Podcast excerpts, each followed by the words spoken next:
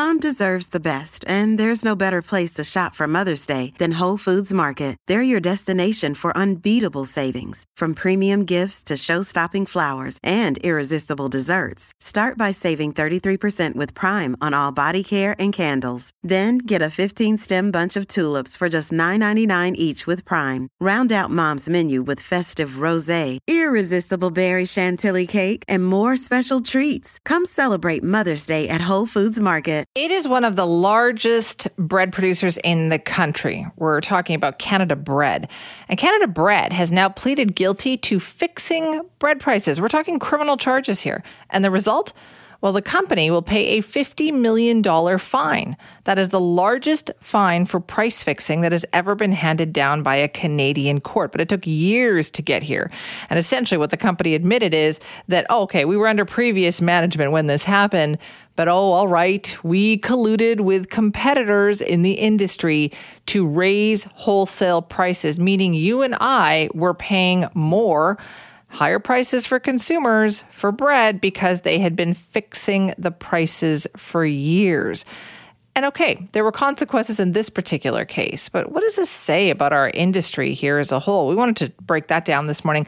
Mike von Massow joins us, Associate Professor of Food, Agricultural, and Resource Economics at the University of Guelph. Good morning, Mike.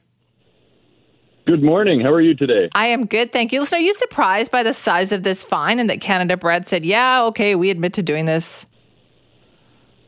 Well, I, I mean, to me, it's a bit surprising that this late in the game we're starting to get some results. I had kind of given up on on any sort of resolution, given how long it had taken.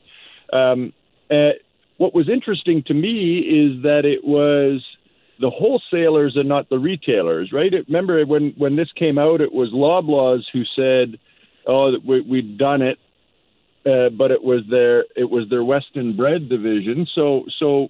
It, I'm I, am i am surprised uh, that we got anything, and and to me it says a little bit that that the competition bureau is working, if a bit slow.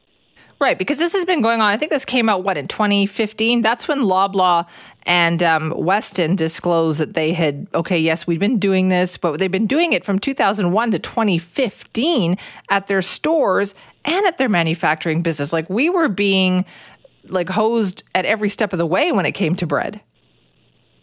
Well, this this, uh, what what yesterday's admission means is that that bread was not only more expensive at Loblaw's stores, it was more expensive at all grocery stores because it was the two big wholesalers who were who were fixing price. Loblaws was aware of it, but it was Weston's and and Canada Bread who were who were setting these higher prices for grocers across the board. So yeah, it meant that for years and years we were paying more than we probably should have been for bread uh, at all grocery stores, no matter where we bought it. So, what does this tell us about the industry then, Mike? I know I think Canadians are already pretty skeptical of these days of the grocery store industry in Canada, aren't they? Well, I think I think there is some suspicion of, of grocery stores. We heard uh, about greedflation. And, you know, in fact, the, the parliamentary committee last week came out and said, well, if the we didn't find anything, but if the Competition Bureau finds something, we should do something about the grocery stores. I think, again, it's important to distinguish here. While Loblaws was involved, at those parliamentary committees, the Sobeys, the Metros, the other people said, look, we had nothing to do with this. And so we need to think about where in the food system this was happening. This was Canada Bread, which is a bakery, and Weston's, which were a bakery, who who were having those conversations and setting prices high. So, I mean, I'm splitting hairs a little bit because it was because really it meant that we're paying more for for uh, for bread, but I'd, I'd highlight that there's no evidence yet that it was the grocery stores who were doing this. Right. And I also noticed that the companies were pretty quick to sell these, their bread divisions when this came out, right? Because even Canada Bread was at that time owned by Maple Leaf Foods. They sold it. Another company owns it now. And even Weston, that bread division, also sold off by Loblaws as a result of this. Well, and I think you know maybe maybe these are sort of preemptive. Who knows why Maple Leaf Foods uh, got out of the bread business? I mean, they they see themselves as a protein company, so it may have been a strategic move anyway. But you're right, that came after uh, that that came after that came after that admission.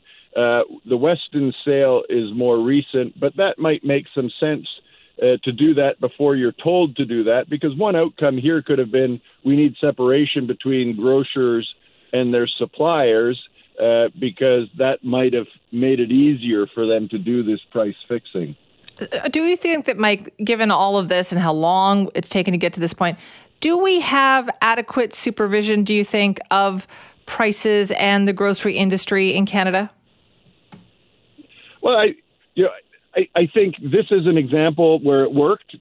Um, now, it, it had to happen that one of them came out and said that this is what's happening, and it uh, and and yeah. so uh, I so so so it doesn't mean that, that it's not happening more. I think that the parliamentary committee last week, one of the things that I thought were were positive out of their report, there were some negatives, was that they said we should probably strengthen the competition bureau, and I think I think that that's true. Um, although you know, again, in the grocery industry, there's lots of reasons that food prices are up. There's no evidence that there's a significant contribution of grocery stores to food price inflation. So uh, this is pretty rare. Is it rare because it happens very little, or is it rare because it's hard to catch? Probably a little bit of both. Uh, but uh, I'm not sure there's a whole lot other things we can do from a regulatory perspective, uh, rather than uh, other than you know keep checking and keep watching. That's exactly what we need to do, Mike. Thank you so much for your time.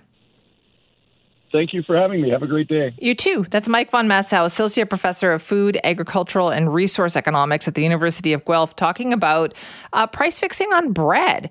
It is a Canadian scandal. You've got bread companies that admitted for years they had been fixing the price of bread, so we were paying more money than we should have been paying for this. And we only found out about it because one of the companies came forward because they got tired of the shakedown, I guess, and said, Yeah, we don't want to do this anymore. And they're the ones who fessed up. And as a result of the years and years of investigation into this Canada Bread, one of the largest bread producers in the country. They make brands like Dempster, which I'm sure you're very familiar with, uh, having being levied a $50 million fine in court this week, the largest fine for price fixing that Canada has ever seen. But you know what? Does the grocery industry need more supervision? Do you think? I mean, look at the prices that you see when you go to the grocery store, you know, on a weekly, daily basis. And every time you're like, how is this so expensive? How did it get so expensive so quickly? You're like, ah, they, we need to look into this.